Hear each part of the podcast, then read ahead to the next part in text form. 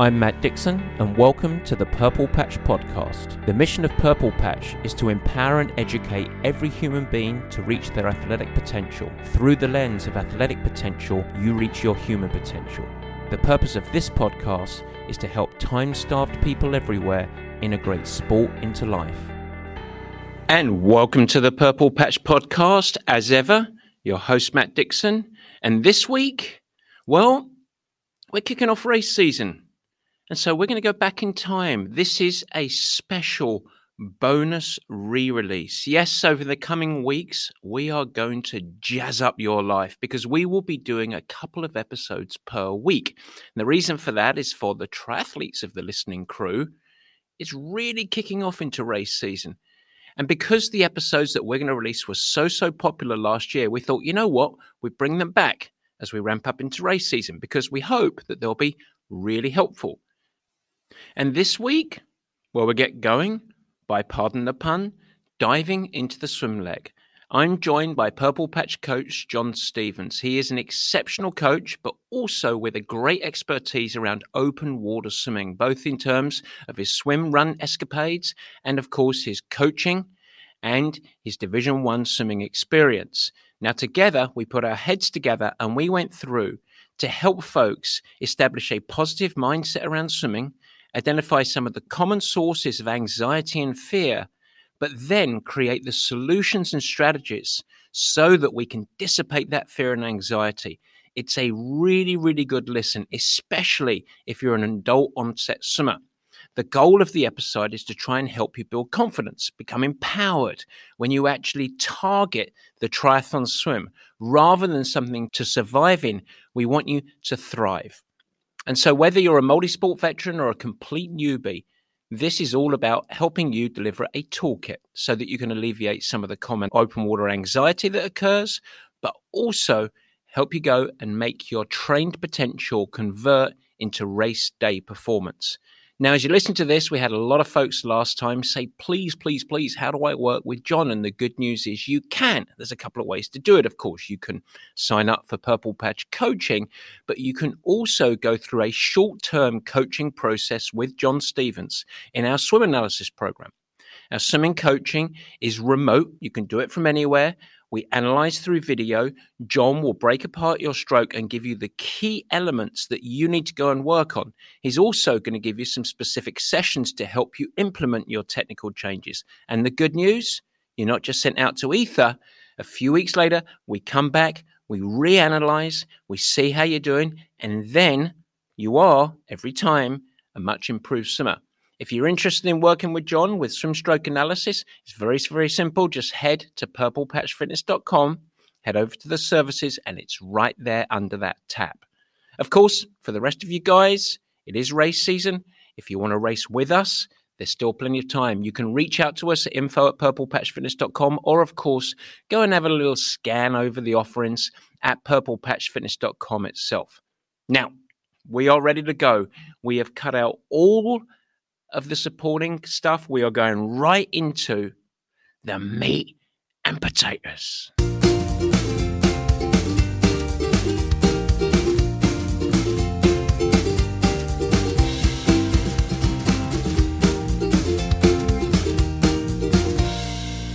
And yes, it's the meat and potatoes. And this week it is all things swimming.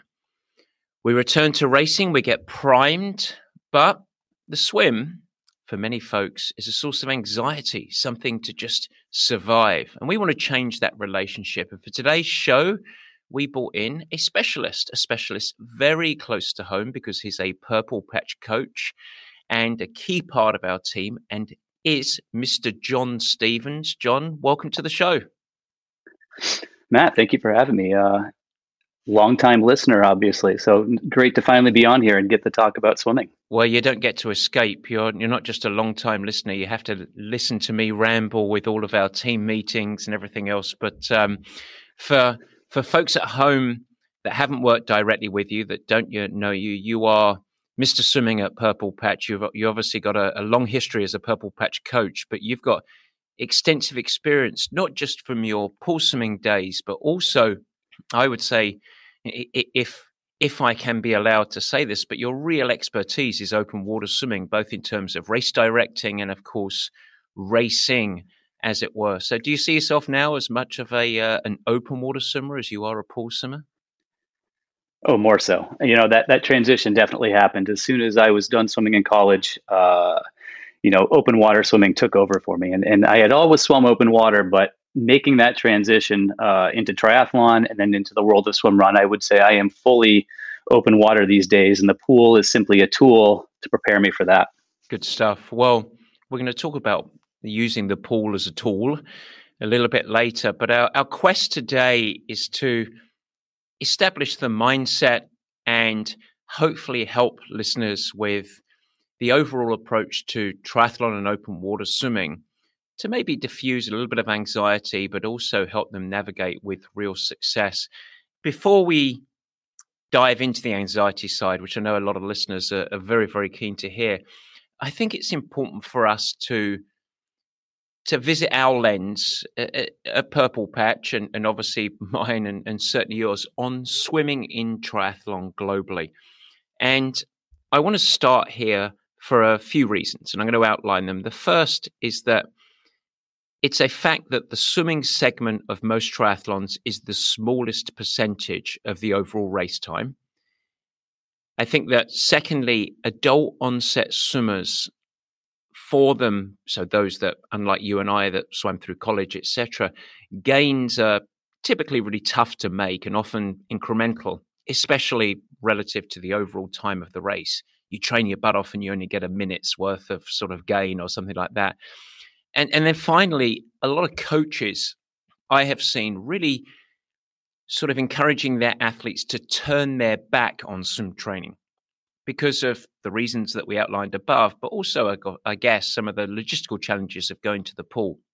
And so they say, oh, don't worry about the swim, just get on with the bike and run. So, with this in mind, first question What are your thoughts on swimming so far as training for triathletes? Well, I think the biggest thing that people need to remember is that this is triathlon and it involves, mm-hmm. you know, swim, bike, and run. And therefore, it is a single sport. So it is not simply swimming or biking or running, it's all encompassing. And what you do on the swim is going to affect how you ride on the bike, which is going to then affect how you handle the run. So the most important thing is to look at this through that lens of it isn't just the swim, it's swim, bike, run. Yeah, I think that's uh, I think that's great. In fact, when I think about uh, struggling athletes, if we go to the other end of the race and the run, they have a poor run performance, and the natural instinct, the human instinct, is I need to work on my run. But in fact, it could be the after effects of the bike and even the swim before it. Um, so, what about gains? It, it is a tough sport. It's a technical sport, and gains can be tough to make. So, what, what do you see as the sort of the challenges for people making gains in the swim discipline? I mean, well, those gains are certainly there and they're attainable. It just you have to take those steps to get them. Uh, one of the biggest things that I think we see is that people one aren't swimming enough, and whether that's not an, uh, is not enough during the week, maybe it's not enough during each session, but they're not putting in the time that needs to be devoted to developing the swim. Or perhaps if they are putting in the time, they're not being as efficient with their time as they should be. Um, you know, you, you, always hear about people that will just go in and swim for 30 minutes, it, particularly this past year where swim times have become uh, mm-hmm. shortened. We've got pool reservations now and strict time limits that go along with that. So people feel like the most efficient use of their time if they can only get a 30 minute swim reservation is to just go for swim swim for 30 minutes and we know that that's not the case. Or perhaps they're going in thinking this is the opportunity for me to purely focus on technique and only worry about that technical development because it is a technical sport. Swimming is very technical and there's a lot of different aspects that go into swimming well. But at the end of the day you still have to be fit for that technique to apply I, I, I think you just hit the nail on the head there. It's there's a natural tendency. I always I always talk about drilling your way to glory. People just love to cruise up and down the pool, really thinking that I need to get more slippery. I need to work on the technical aspects. Which yes, but in a limited time availability, if you don't have the muscular resilience to retain that technique, it's it's really going down a dead end street. Wouldn't you agree? Oh, absolutely. I mean, if you're not fit enough to handle, I mean, people always talk about form falling apart, and they think their form is falling apart because they don't have good form. When in fact, they don't have the resiliency to withhold that form throughout an entire session. And, and I think we can kind of tag on to that this idea that with swimming, those intervals are important to build that fitness and that resiliency. But at the same time, because of the type of sport that swimming is, with the idea of it being non-weight bearing, uh, with the idea that you know you're in this pool, you're able to hit hard intervals and you're able to do it more frequently. You're able to do it harder, maintain that higher load with lower risk uh, and less impact on your body.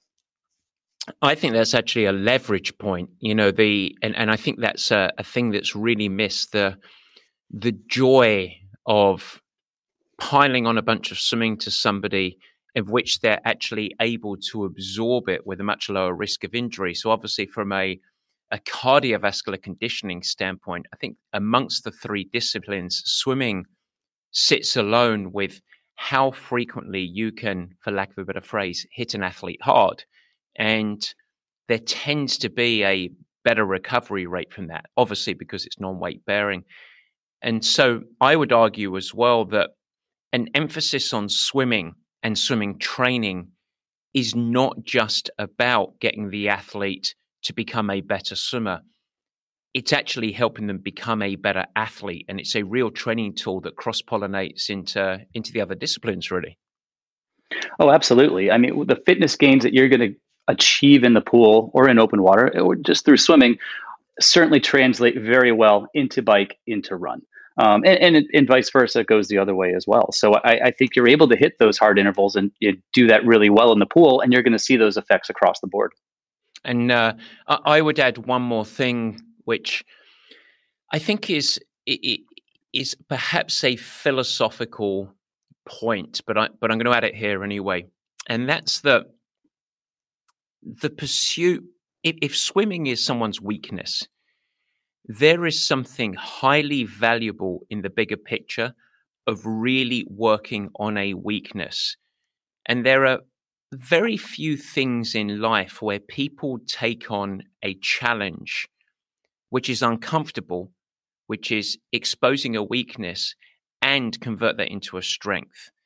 And just that act alone, it can be incredibly rewarding from an emotional standpoint and, uh, and and really an opportunity. And I think that the lessons that come out of that, which is obviously quite humbling, the lessons that come out of that extend to you as a as a high performer across life in many ways. So anyway, that's that's just my own philosophical point. I, I, will never forget, by the way, when Jesse Thomas, uh, many many listeners will know Jesse, a wonderful purple patch pro, went all the way through his decade of professional triathlon under the Purple Patch banner. And the first three years when he joined us, I had him go and swim with an age group program up in uh, Eugene, in Oregon, where he was living at the time. So three years where he, here he was a stallion of a man, you know, 28, 29 years of age, big hairy chest, looks mostly like uh, um, David Hasselhoff more than anyone else. And here he was getting absolutely punished and humiliated by 12, 13, 14 year old kids.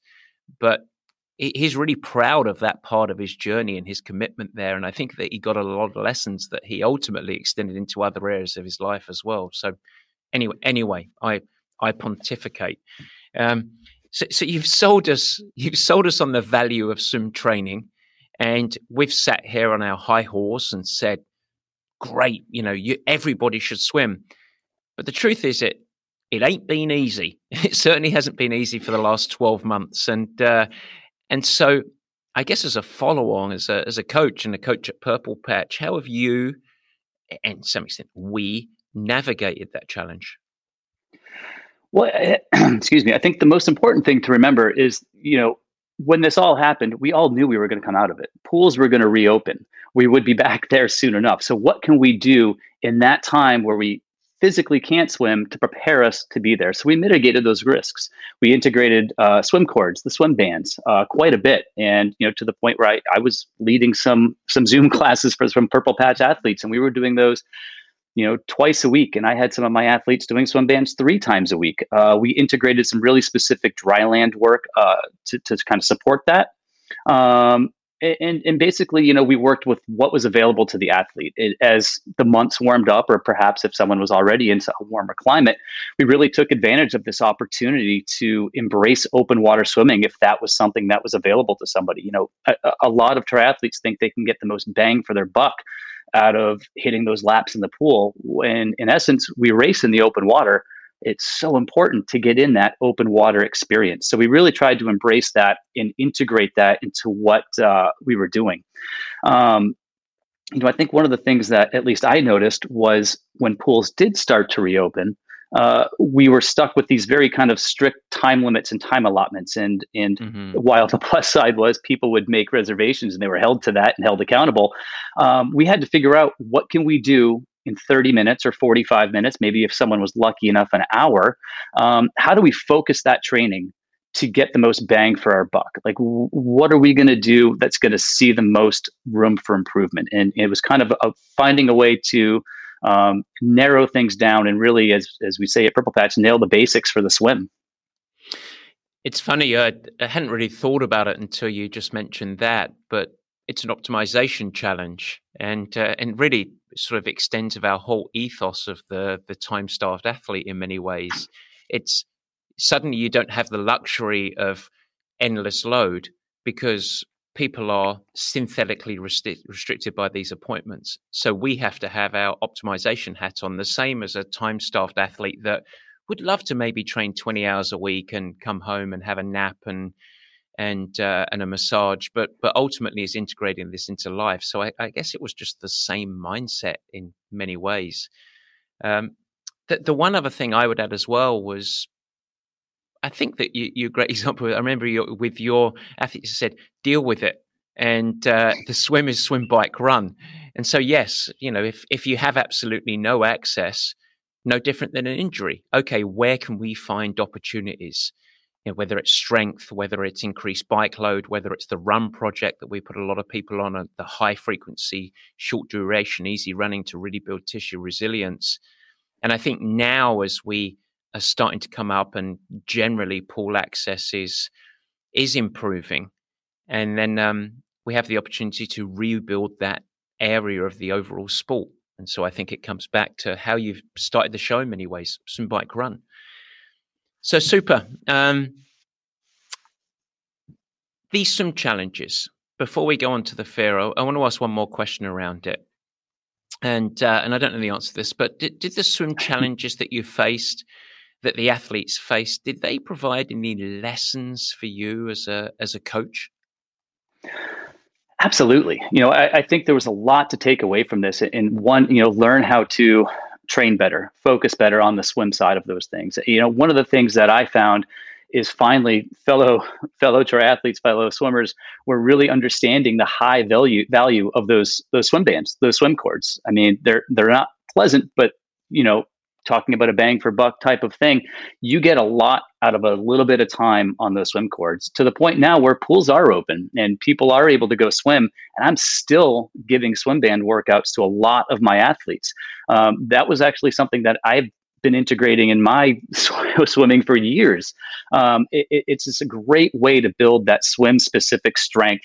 It's a great way to focus on technique without that you know we talk about mm-hmm. the weightlessness in the pool and low impact but it's really hard to focus on an aspect of technique when you're gasping for air and floating and bobbing all over the place and can't control your body. When you have those swim bands you're really able to dial in what you're doing with your catch with that full pull. You know what is happening with your stroke and what are those things that you can do uh, to fix it and to change it so I think the swim bands were probably one of the biggest lessons we were able to take away from that. Um, but it also, again, as I mentioned before, you know, we eliminated quote unquote the, the fluff, the, the junkyards. So it, it really, again, helped us dial in, or at least me with my athletes, dial in what works for them really well uh, in that short amount of time to get them where they need to be.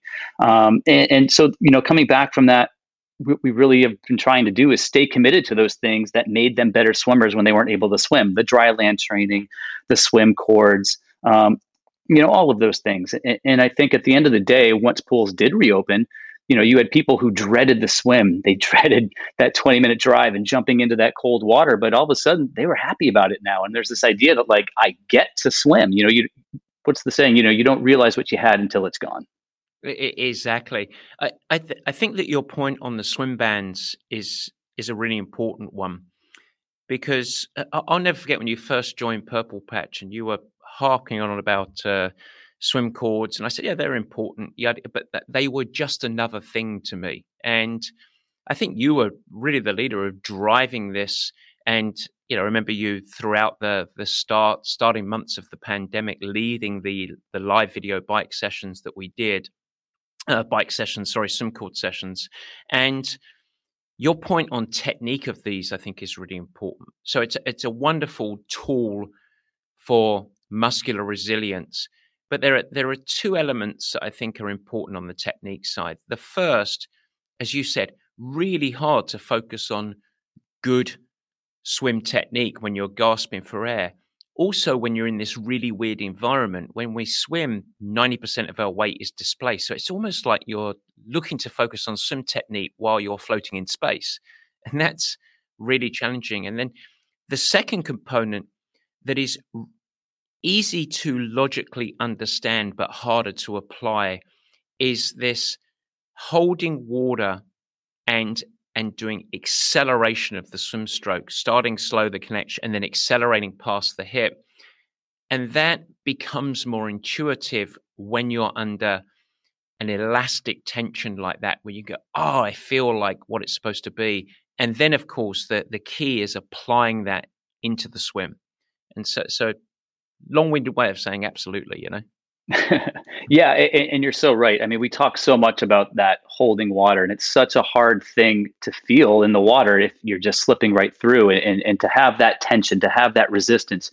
You know it, in some of the work we did especially on the the live classes was you know those pulls under high tension. And what happens with that high tension is it forces you know we call the vertical forearm that high elbow catch in the front because it, it forces you into that position to apply that pressure. And then you start to feel oh that's what it feels like to be able to apply that pressure at that point in my stroke mm-hmm. absolutely agree so a lot of listeners right now are saying super i'm sold love the swim bands. when i in the long term i'm going to commit to the swim but goodness me i right now I don't like the swim or I have a lot of anxiety and I've got this race coming up. It's X weeks away, X months away, and, I, and I'm nervous. And so let's talk about fear. Let's try and break the mold on this a little bit. And I know it's basic to begin, but I think it's worth outlining. Who or or more than that, which athletes do you find most commonly face fearing anxiety during the swim? You know those facing i think the fear the most are obviously those the newer swimmers the adult onset swimmers who just are uncomfortable in the water in general let alone in an open water environment. Um, so so if you lack that familiarity uh, if, if you lack that comfort that that feeling of being comfortable in a pool that's definitely going to translate over into open water. Um, and i think it, you can go a step further and say maybe you're comfortable in the pool now. That part's great but you just lack that familiarity with being in open water. You lack those skills. You know, it, it's one thing to hop on a boogie board and go out and swim in the ocean uh, and paddle around, but to put on some goggles and hop in there with a thousand other people thrashing and splashing around, that's a whole nother element and it, it scares people quite a bit. So I think lacking that familiarity with open water, lacking that familiarity with open water racing, uh, you know, you don't have the skills yet to do it. That's it's a scary uh, prospect to think about going out there and doing that.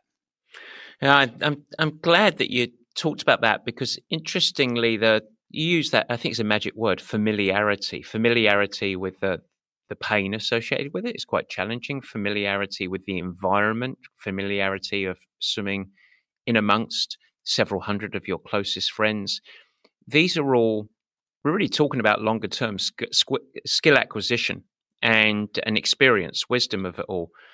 And so I think that look, you, you can't control if you what you didn't do when you were a kid and you've learned this this discipline swimming as an adult. So that's fixed. What you can do is commit in the long term to building the necessary physical resilience and fitness and committing to also building familiarity with the experience. And once you have familiarity, I believe, and then things like anxiety and fear start to dissolve a little bit. Would you agree with that? Oh, absolutely. I, I, think that's the great thing about this is it is scary, but it's it's fixable. It's controllable. Um, you know, we we fear what we don't know, so get to know it. it's pretty easy to do uh, in, in, the broad scheme of things. You can acquire those open water skills. You don't even need to be in the open water to acquire those skills. Uh, you can go practice open water swimming and familiarize yourself with that. Um, and you can commit yourself to training to become a better swimmer so that when you are put into those situations, it's not quite so scary and that that's it's it's a journey to get there.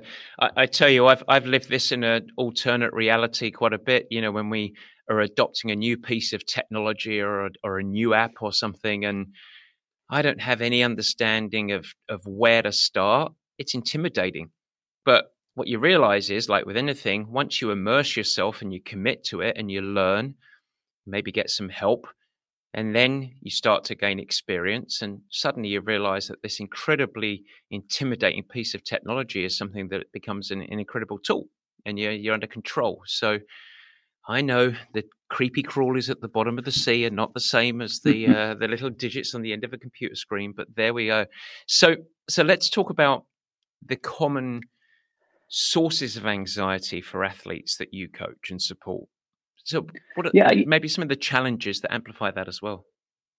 Yeah, absolutely. You know, I, I think one of the biggest sources of fear that people have is this idea of getting in and doing a triathlon with all these other people, and that can can range in a, in a various in various different ways. From you know just the idea of being kicked in the face, from being splashed, from being hit, from being drowned.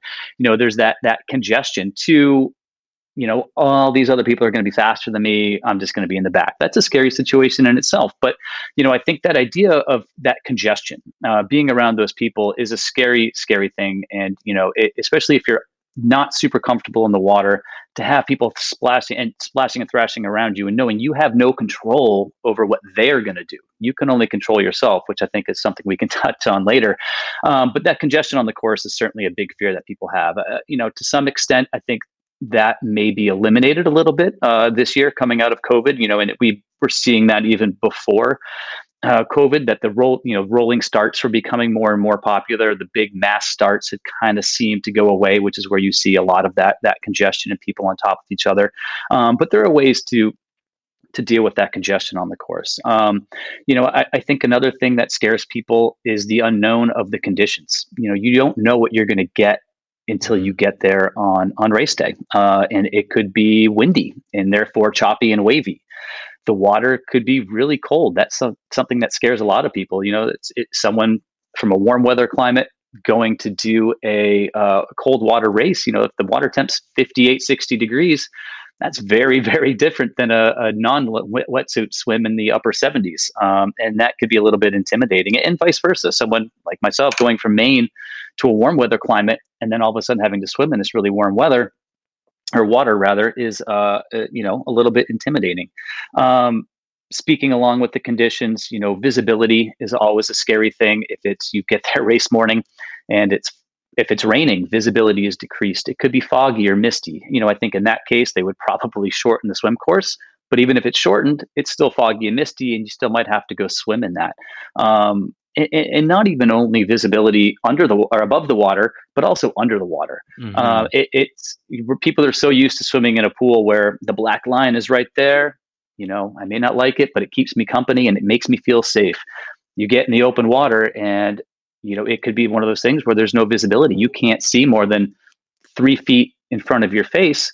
That's a scary prospect. What's down there? The creepy crawlies, as you said, uh, could be lurking below or vice versa. I've known some people who go to a venue where the visibility is 40 feet and it really kind of freaks them out of this idea of seeing the entire ocean world below them as they're swimming um, so you know those are the types of things that i think i find tend to be uh, the most intimidating you know uh, or one other thing i might add to that is an unfamiliarity with the course not knowing what you're getting yourself into uh, showing up never seeing it before, new race, maybe you've never been there, maybe you had to get there late. So this idea of showing up and not fully understanding what that swim course uh, looks like could be a little intimidating. And, and I will even say my first triathlon I ever did, 70.3, or the first 70.3 I ever did, I showed up to that swim course and it was a out and back swim. And I remember looking down and thinking, wow, those buoys go really, really far. Uh, and you don't kind of realize that until you see it. And when you lay, lay eyes on it, it uh, kind of opens you up a little bit. Oh, it can. I I remember going to do the Alcatraz triathlon, and you know, bearing in mind I was a collegiate swimmer, driving up from where I was based in Los Angeles and coming across the Bay Bridge, excited. And I looked down for the first time that I'd been to San Francisco, and I saw Alcatraz. Saying, that's not how far we have to swim, is it? it was intimidating, and uh, and yeah. you could close, swim a mile, swim two miles with my eyes closed. It was intimidating, so it resonates. Well, congratulations, you've managed to succeed to get everybody's blood pressure up, and so I guess you're the man on the hot seat. You've got to come up with solutions here. So, so John, big coach John, let's break this down. We know long term that a part of the solution is a true commitment to swimming. But the races are coming up and it's time to get practical. And so, what say you? Give us some solutions. Yeah, absolutely. So, you know, obviously we are getting into race season and uh, it, it's upon us. So, I, I, think there's certainly some things that you can do to help kind of quell some of those fears, bring some of those down. And I, I think the most important one is like I said, know the course. And maybe you won't be able to get eyes on it until the day before, but there are course maps out there. I mean, geez, you can get onto Google Maps, Google Earth, and take a look at what that looks like to maybe get an idea of the scale of it. Um, but study that course map, see where those buoys are. Are, are they going to be on your right? Are they going to be on your left? Uh, which way are you going to have to turn to go around these buoys? Understand uh, how you're going to navigate that course? What is that going to look like? Um, think about those potential obstacles I mentioned with uh, with conditions.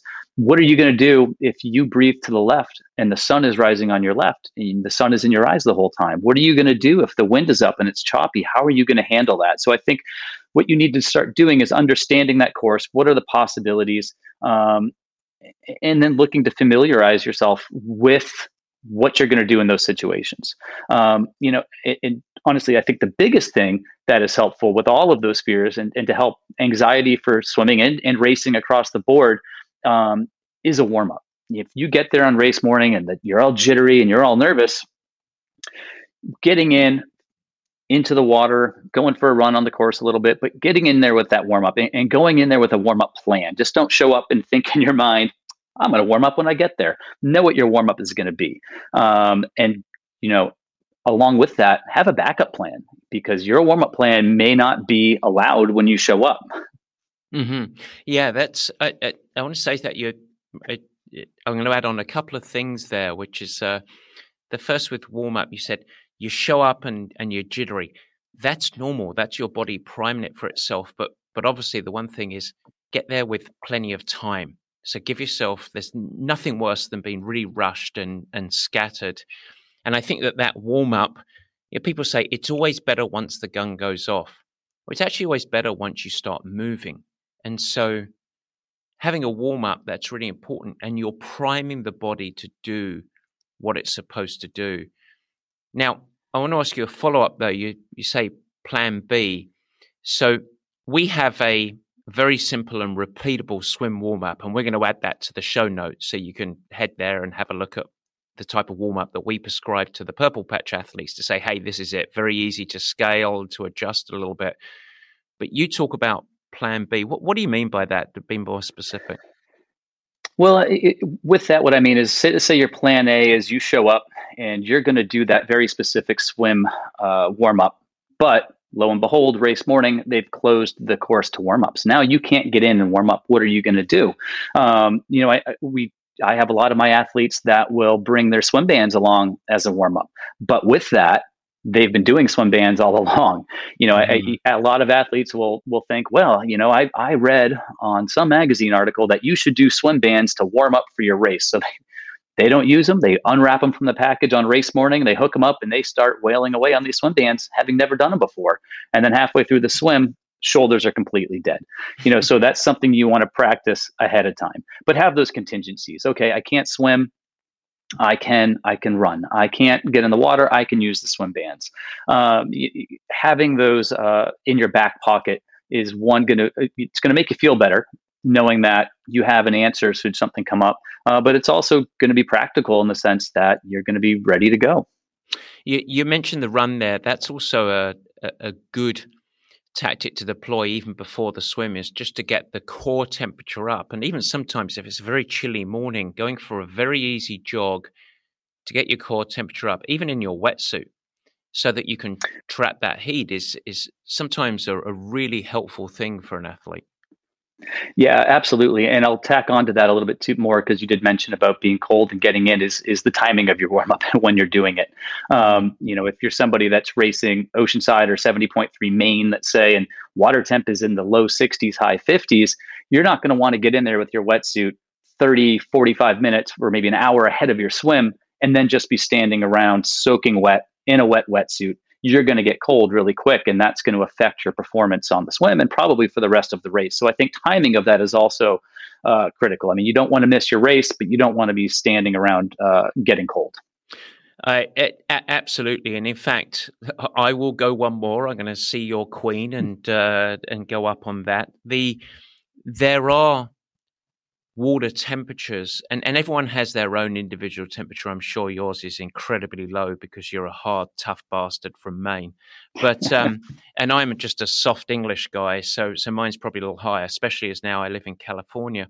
But um there's a, there's a there's a water temperature where even a swim warm up might not be advisable where it's just very very hard to even get core temperature up. And in that situation I'd be interested what you think of this, but but obviously getting the body primed, doing a, a, a run or an easy jog, doing some arm circles or, or swim bands, etc.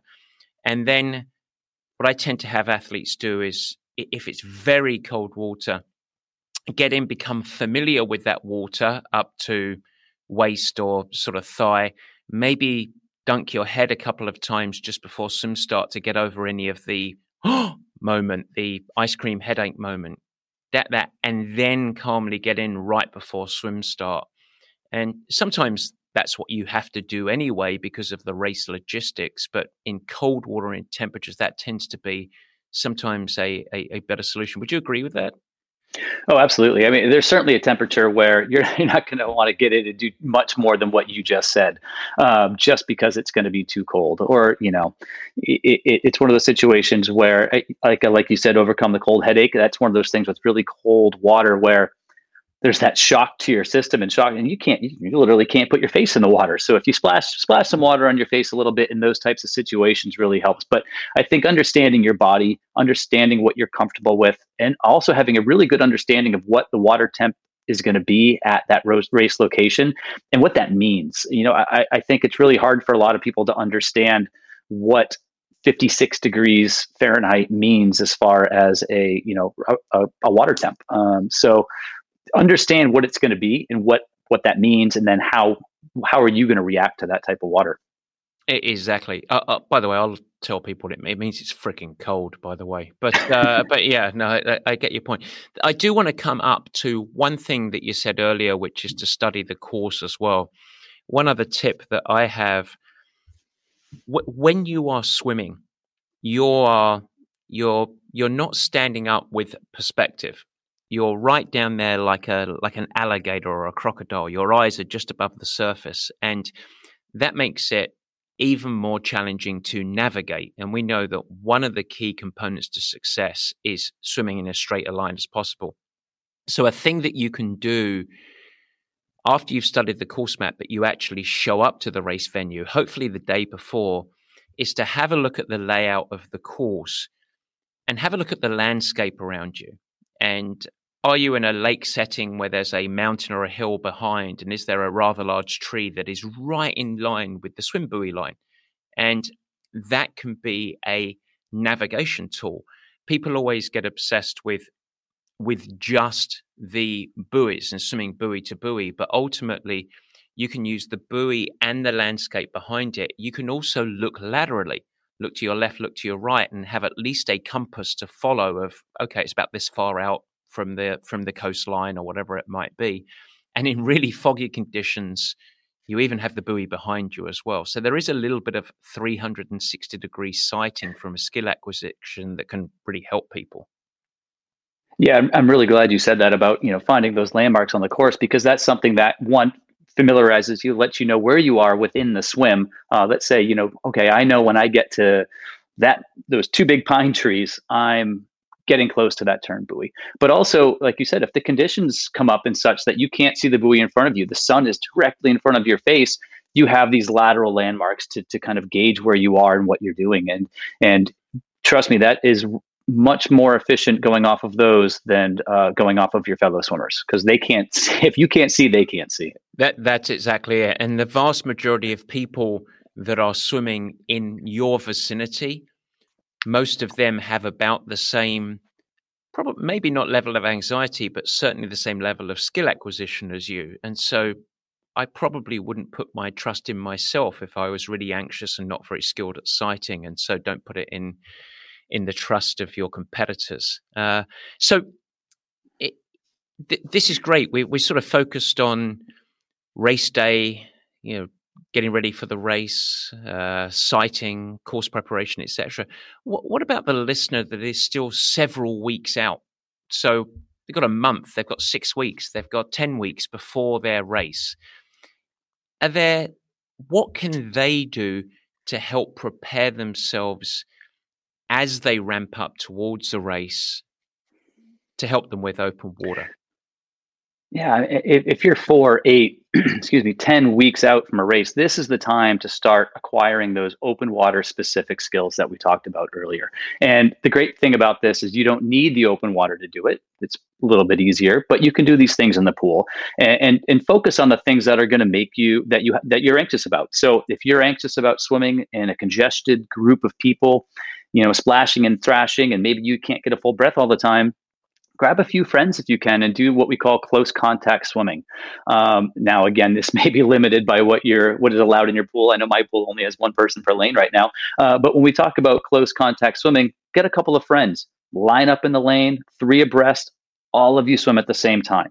There's going to be contact. You're going to be bumping into each other, but get familiar with that feeling and then figure out how are you going to handle that? How are you going to react to that? Um, you know, other kind of open water specific skills. And I think the most important open water spe- specific skill is sighting.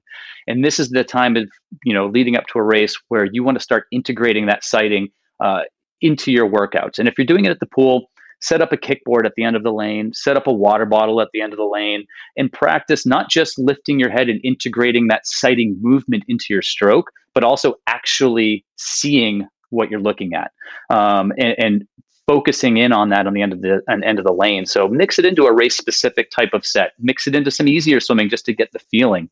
Uh, but start adding in that sighting of two, three, four times per per lap per twenty five.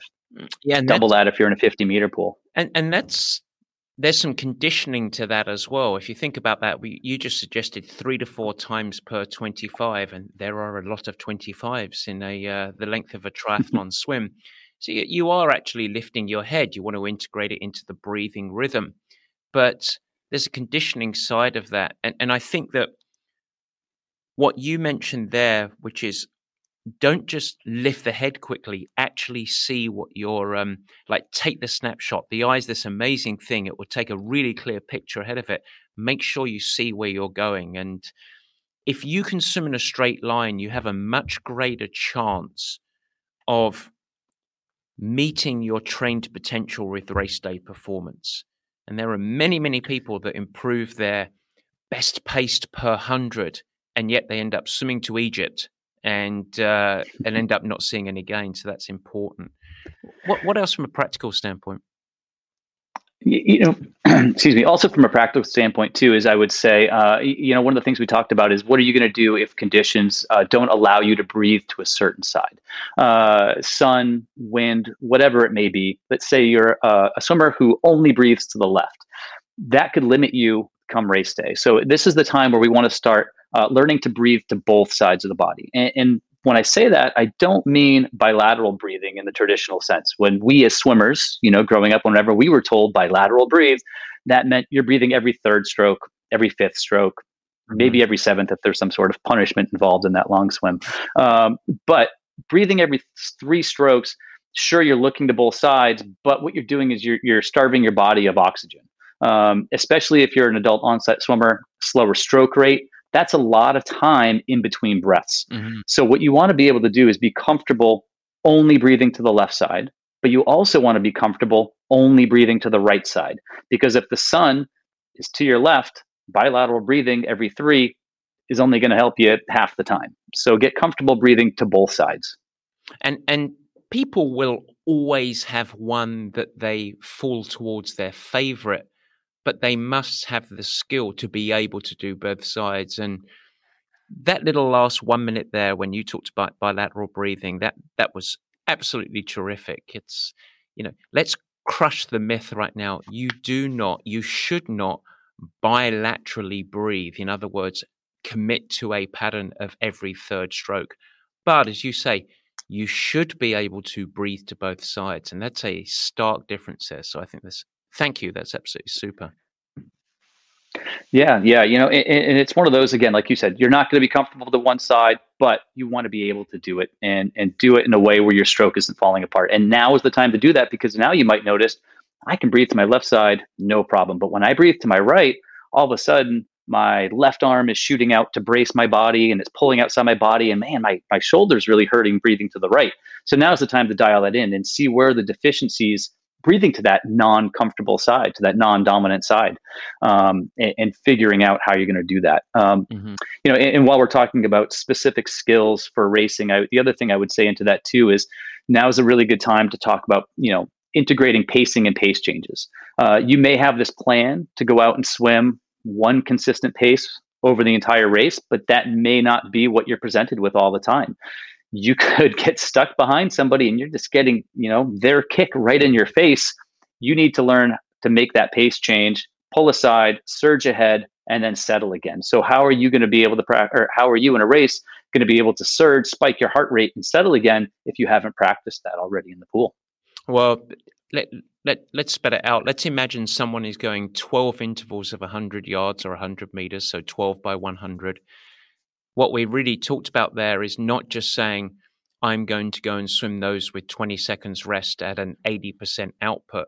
Instead, you're going to put in some variance in there. And so I'm making it up on the fly here, but every third swim might be at 95% output. And you're like, okay, there you go. There's some variance. And on top of that, all 12 100s, you have to sight three to four times every lap. Goodness me. How challenging is that? That's going to be very challenging when people first do it. They'll have their pace per 100 drop significantly. But as they become familiar with it and as they acquire the skill to integrate it, and then they will get better. And of course, you'll find a thing you should be doing those 100s breathing sometimes always to the right, sometimes always to the left. Wow, now you're starting to actually get skill development to actually be able to put into practice when you are faced with this incredibly crazy dynamic environment that is open water swimming. So, um, so I hope that helps, listeners. I, I, I want to pin you into a corner a little bit. I want to talk about the really anxious, okay? Because we we've sort of been given some practical tips here, but there are some people that genuinely and tremendous empathy for this. This carries a lot of stress. There's very real anxiety facing the swim. So, there, are there any tips that you have for those people that it, it's a genuine source of anxiety getting through this swim? Yeah, absolutely. And, and, let's say you know you you familiarize yourself with the course. You've practiced these you know uh, open water specific skills. You're ready to go. You get out there you panic. And and it's how do you handle that and how do you deal with it? You know i think on the one hand Ironman's been and other companies have been really great about putting out uh, floaties you can grab onto if you're really panicked. Another alternative is to learn a different stroke backstroke breaststroke. Let's say you're out there and you're just you're you're, you're sighting but you're not seeing uh, you're not able to focus on where you're going to be able to have that skill to stop and do a couple of breaststroke strokes with your head above water, get a lay of the land, see where you're at, and then return to swimming is incredibly helpful. And the same for backstroke. If you find yourself getting splashed from left, from right, every which way, you're choking on water, to have that ability to flip over onto your back, calm yourself a little bit, get some breaths, and then flip back over and swim again is incredibly helpful. It helps calm your body and it helps kind of reset where you are and what you're doing. You know, you might find yourself just flailing away, your tempo's up, your turnover's up, you're not going anywhere. Doing that helps reset. And the other thing you can do with that too, speaking of flailing and not going anywhere, is is, is you can really kind of focus in on one aspect of technique. And, and this is kind of a way of kind of instructional self-talk. Um, and and when I say self-talk, I don't just mean like you know Stuart Smalley, the old Saturday Night Live uh, skit, used to say, mm-hmm. you know, I'm smart enough, I'm good enough, and gosh darn it, people like me. But rather to that to some extent, but also I know what I'm doing out here. I know what I should be doing with this stroke. I'm slipping through the water. Oh, my elbow isn't up on that catch. I'm crossing over underneath. So focus on that aspect. Self talk into what you're doing. Focus on the controllables. You can't control the people, you know, splashing, kicking all over, but you control what your thoughts are. You control what your body's doing and what your stroke is. So if you're able to dial in on those things, it helps calm the mind and kind of resets and helps you refocus. It, it, it does. It it puts you back into a place of control and uh, and focus, which is so important. Now, I'm going to ask about tactics of placing within the field when we get to the race uh, tactics side. Um, but uh, but I think it's important. You, you, talked as well as as um, uh, you've talked to me a lot as well about uh, open water swim and open water swim training. Now, you know, I I uh, have led too many open water swim sessions to to shake a stick at, but just like me, you're you're very very keen on interval based open water swimming, and this is this is something that has always surprised me that such a high percentage of people that are doing open water swimming in their training to get ready for their race show up to a very calm lake or a nice ocean and just swim out and back or swim across and just swim at steady state and there isn't any skill acquisition, any familiarity of what's going to come, any variability in the swim. And, and, and it's so important. And so, talk to me about open water intervals, how you should structure intervals. Yeah, absolutely. And, and I've even had athletes say, oh, you know what? I'm just going to go try out my new wetsuit. So all I'm going to do is swim for 20 minutes and be done. Well, take advantage of that opportunity. If you're making the effort to go to this open water swimming location to try out your new wetsuit, that's great. Just practice sighting while you're doing it, which you're going to need to do anyway. How's that wetsuit going to feel when you're swimming fast? How's it going to feel, you know, trying to settle into into a rhythm? So take advantage of those things and and you know, like you said, you're not gaining any real skill acquisition by just going and swimming. So, you know, as, as, and we built a lot of open water swim workouts for a lot of athletes this last year with pools being closed.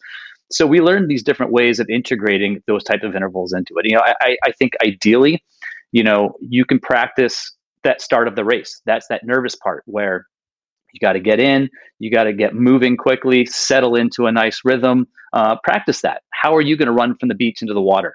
you know maybe your goggles fall off and you learn oh my goggles are too loose for open water swimming i got to tighten those up a little bit um, you know i think an ideal situation would be you've got some buoys and you can set up your own little course uh, and you can run intervals between these buoys um, you know a- a- adjusting speeds pace changes you know descending intervals take a pool workout integrate it into a swim using those buoys. Um, another thing you can do, which is what we do with our swim specific workout at Purple Patch, is stroke counting. 30 strokes smooth, 30 strokes hard. 30 strokes smooth, 30, you know, 20 strokes very hard. 30 strokes smooth, 10 strokes fast. So use the stroke counting as a, a way to get into that. And, and, when I say counting strokes, I mean right, left, right, left. That's four strokes. You know, it, it's an easy way to uh, mm-hmm. mix things up and keep track of what you're doing. Um, and I know I'm very keen on this next thing, and I know you are too, and that is keeping the watches off of triathletes in the pool. Well, get into open water swimming and, and, at least for me with my athletes this is your permission to use your garmin watch or whatever brand watch you have in open water swimming um, and a lot of the reasons i'll do that is obviously it, it's tracking uh, it, it's tracking distance it's tracking time so you could do timed intervals off of that you know i if you were going to i wouldn't say go do 50s off your watch because in every other stroke you're looking down at your hand underwater trying to figure out where the distance is. Um, but I know a lot of watches have auto laps, whether it's 400 meters or 500 yards. You could set up a workout built around that auto lap mechanism. Uh, or you could, if you're you're savvy enough, get in there and pre-program that watch with some preset distances. You know, set your workout up in there and, and get that little vibration to do that. Um, and, and with that, you're acquiring those open water skills. You're doing it. You're also becoming a better swimmer, a fitter swimmer, by integrating intervals into this workout because you wouldn't just go swim for 30 minutes in the pool. Why would you think just going and swimming 30 minutes in open water is going to do anything for you? You know, and, and like I said earlier, it's a great way to familiarize yourself with that that race experience where the start of the race also the exit of the race. Don't just finish up your 30 minute 45 minute open water swim and kind of you know hang out shallow water take your wetsuit off. Swim fast into the beach run up. What does that feel like? You stand up, all of a sudden you're going, you know, from horizontal to vertical, blood rushes, heart rate goes up. Get familiar with that feeling. A lot of athletes come out of T1 and just, you know, into T1 and just are wobbly because they haven't experienced that feeling of swimming hard, standing up, running fast. Uh, so, the, what great opportunity to to practice that. Well, it, it's exactly what I was going to say. Where you know you, you started the show with familiarity this is the chance if you want to get confident and then build familiarity because you start to go through the experience, you're way more equipped to be calm. It doesn't mean it's going to be easy. It's going to be challenging, and we're going to add more inputs the stress of race day, many more athletes around you, unpredictable environment, etc. But the actual experience of effort and the environment is certainly going to be there. I, I want to switch gear. Last last small section for us, tactics, a little bit, and and, and feel free as we go through this section if you, if you want to sort of talk to the more seasoned and confident higher end racer, or if you want to talk to the the more fearful or less comfortable sort of completer type athlete, it, it might be different. I, I don't know, but um, let, us talk about race tactics and will it help you to to split it up? Say, hey, more accomplished and newer. Yeah, yeah, I think so. You know, I, I think a more accomplished, seasoned veteran, uh, faster swimmer is going to approach the swim start and the swim portion of the race differently than uh, somebody who's obviously coming in with more anxiety and a little bit less comfortable. So, um, you know, why don't we start with the more accomplished swimmers uh, or athletes who are more confident? You've done a handful of races, you feel super confident in the pool. You feel super confident in open water.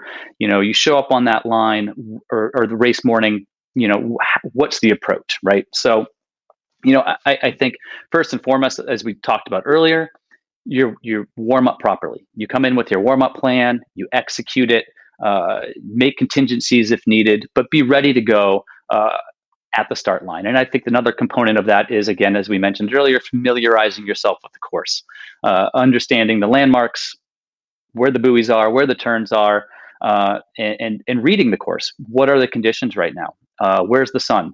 Where's the wind? And have an idea going into that which way you're going to be breathing uh, and what you're going to be doing. Um, you know, at, at that point, you line yourself up. And even if you are an experienced or veteran swimmer, you know, they might, you know, you and I, Matt, I'm sure would be keen to line up right in the middle of that pack, ready to throw elbows and, and throw down with anyone that wanted to make some contact. Uh, but I think other people are still a little weary of that. I mean, no one likes getting hit in the face when you're trying to swim. So think about where you're going to position yourself on the start. Uh, even again, if you are a more experienced swimmer, you might want to put yourself over on the outside. Or again, if you're like us, you know where can you put yourself on that start line that is going to get you to that first buoy fastest? What's the straightest line? So understand where you're going to start. Um, you know and, and, as that race gets started um, you know I, what you want to do is, is obviously a lot of people are going to be getting in the, the pool or into the ocean or the lake or whatever it is and there's a lot of anxiety. People are excited. People are going to go out fast. People are going to go out hard. Now we're not going to say go sprint sprint sprint find your spot but instead you know, I'm going to throw an old swimming term that I heard forever growing up, and I know it's a term you use a lot, and that's easy speed. Mm-hmm. So start that race controlled, confident, and strong. Um, you know, that easy speed's going to come. It's early on, you're relaxed. You want to be strong, sustainable, controlled. Don't overdo it. Don't kind of blow a gasket right off the go, but get into it feeling strong, feeling confident before you start to settle into that timing, that rhythm. So you really, at that point, you've started, you've used that strong start to get there, settle into a nice rhythm, start thinking about your stroke, finding that timing and that connection with what you're doing. Um, and, and, I can't emphasize it all through all of this, through all of the start, uh, sighting, right off the start, especially. It's pretty easy to get going before, you know, as you're kind of getting used to that swim to go off into our, to the wrong direction. Uh, it's pretty easy just to put your head down, say, I can see where it is. I'm just going to go for it because I got to get out there and get set. Uh, but sight, sighting, sighting, sighting all through the beginning of this. And then again, settle into your rhythm, find that connection, start thinking about your stroke. Uh, you know, and for this person now, you're moving into the race, you're feeling good, you've made that turn buoy. Now let's start thinking about back halving that effort. If you're a strong swimmer, uh, a strong athlete, you're someone that's going to be able to up the tempo a little bit, uh, up the effort a little bit, and, and, get going. And you know, one of those things too that we see a lot of is, is drafting. And if if you're good at it and you know what you're doing, it can be beneficial. But I would leave that really just for kind of the more kind of elite swimmers uh, that are doing it. Because as we mentioned earlier, you could get on the feet of somebody and be like, "Yeah, I'm drafting. They're taking me so fast, but they're taking you to Africa." Uh, you know, I had a good friend at a 70.3 race here in Maine, and for the sake of this story, I'll just go ahead and call him Matt Hurley, uh, who went into a 70.3 race, and Matt's an unbelievably strong swimmer. Uh, and you know, he found somebody that was willing to challenge him at the start of this race. And his thought was, well, hey, if this guy wants to go out, I'm going to let him go out and I'm going to tuck in on his hip and I'm going to go right with him. Uh, the problem was this course was set up for a 70.3 large rectangle, and it was also set up for a Olympic distance small rectangle. And the person that he was drafting off of took the turn buoy for the Olympic distance. Well, after about two minutes swimming the wrong way, a kayak finally caught up to them and shifted them in the right direction. Uh, but needless to say, there was some time lost on that. So drafting, leave that maybe to a little bit more elite. But if you are able to find someone to take, uh, you know, kind of tuck in behind, that can be beneficial. But again, this is for the more experienced, uh, accomplished athletes and swimmers out there. I'm rubbing my hands with glee because my silent phone buzzed in front of me while we were recording this, and it was Matt Hurley calling me. And I haven't spoken to him for a long while, but now I get a story of abuse to deliver his way. So, uh, very much looking forward. Thank you for the story, John. But it's exactly true. Oh, of course. Okay, new, new, last section. Newer, anxious athlete arrived, sitting, ready to get going what do they do? well, I, you know, there's some a lot of what we just talked about is certainly applicable uh, to the more anxious athlete, and and some of it is a little bit more important. But I think again, as we talked about, knowing the course, knowing the conditions, especially for someone who's really nervous, I think having a better understanding of that is going to help calm those nerves. It's going to make them feel a little bit more comfortable going up into it. Um, again, the warm up, warm up properly, be ready to go. Uh, you don't want to jump in there to that shock of not swimming. And, and for anyone that's, you know, maybe you haven't swum in open water for a while, uh, you know, even just a short warm up is going to remind your shoulders of what it's like to swim without a wall every 25 yards or 25 meters. Uh, so make sure you're warmed up and ready. You know, and, and and with that, much like with the accomplished athlete, line up accordingly you probably don't want to be in the middle of the fray where everybody's slashing and thrashing. So maybe you're it's okay for you to lose 30 seconds a minute by starting a little bit further outside, maybe not the straight straightest course. Um, and, and with that, you know, sometimes the straightest course isn't the fastest course because of all the congestion and everyone splashing around. Uh, so maybe keep yourself out of the middle, off to the side. Now, with the start, you may not want to fall into that same easy speed, that really strong effort as you're going out, but rather just relax the beginning. You know, th- there's no reason to just spike your heart rate right off the, the, the go. That's only going to make the anxiety a little bit worse because you're all of a sudden going to panic and think, oh wow, I'm dead. I've only gone you know 20 strokes and I'm, I'm, my heart rate's through the roof what am i going to do uh, start out relaxed build into it um, and, and, go in there with that type of, uh, of confidence just like with the accomplished swimmers sight sight sight. Make sure you know where you're going who's around you see where that buoy is and and and find the best line for you. Maybe it's not the fastest but it's the best for you because it may avoid a certain pack or someone else but sight, sight, sight on that. And then, you know, swim comfortably, focus, control the controllables as we, we talked about earlier, uh, you know, with, the, with the self-talk and focus on your sighting, fall into a rhythm. Maybe it's, it's every fourth stroke you sight and fall into that rhythm and try to find that. That helps kind of apply a little bit of focus to what you're doing. Uh, it helps settle things a little bit. It helps make you feel a little bit comfortable. And again, if you need to, take those breaststroke strokes flip over on your back, take that backstroke stroke. Um, and going into that too, you know, with that, have that plan. So have, you know, if, if if I get kicked in the face, if I get splashed, if I really start to panic and freak out because I can't see my hand underwater because it's so murky, what am I going to do if that happens? Am I going to take those different strokes? Am I going to focus on form? What what part of that form am I going to focus on? It, it's a great. It's easy to say focus on form, and we do this with swimming. There's a lot of form you could focus on choose just one aspect that is going to be your go-to. That's your keyword. You know, high elbow, uh, finish all the way through. You know, accelerate, whatever it is. Um, but have those those those tools in your bag so that you can use them should things kind of go awry. Um, and, and I think at the end of the day, it's just about understanding that you can't control those around you or what anyone else is doing. Uh, only yourself. So control the controllables and don't worry about what everyone else out there is doing. Perfect. Could couldn't have said it better. And uh, and as a reminder, in case it didn't come through, folks listening, sight, sight, sight.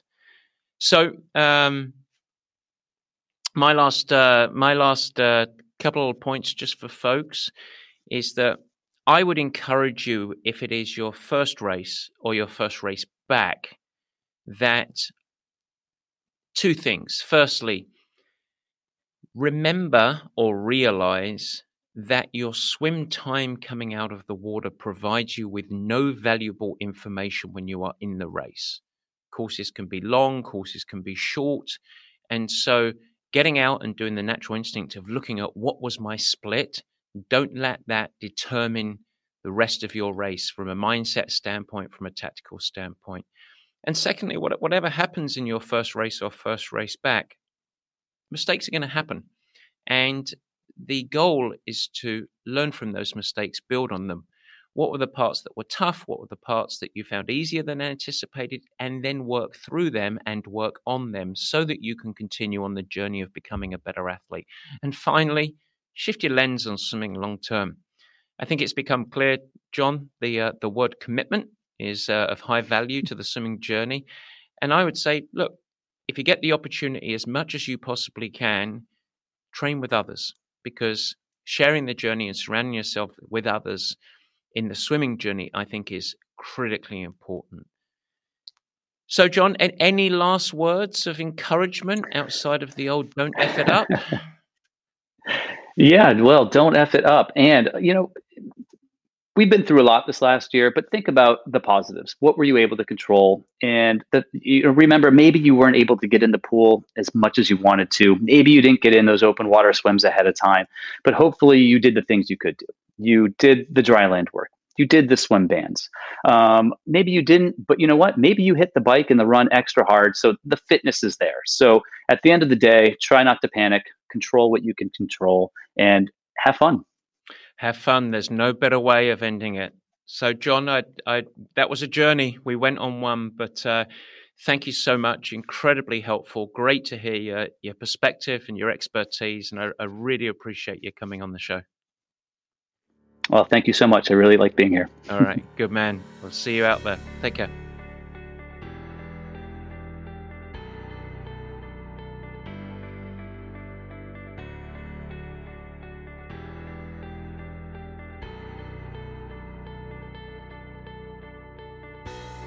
Thanks so much for listening. This has been the Purple Patch Podcast. If you like what you hear, we'd really appreciate it if you share with your friends and even go the extra mile and head over to Apple Podcasts to subscribe, rate, and review the show. The Apple Podcast link is in the show notes. Your support and positive reviews go a huge way in increasing our visibility and also the exposure to time starved people everywhere who want to integrate sport into life and ultimately thrive. Don't forget, you can also follow us on Instagram, Facebook, and Twitter. Cheers!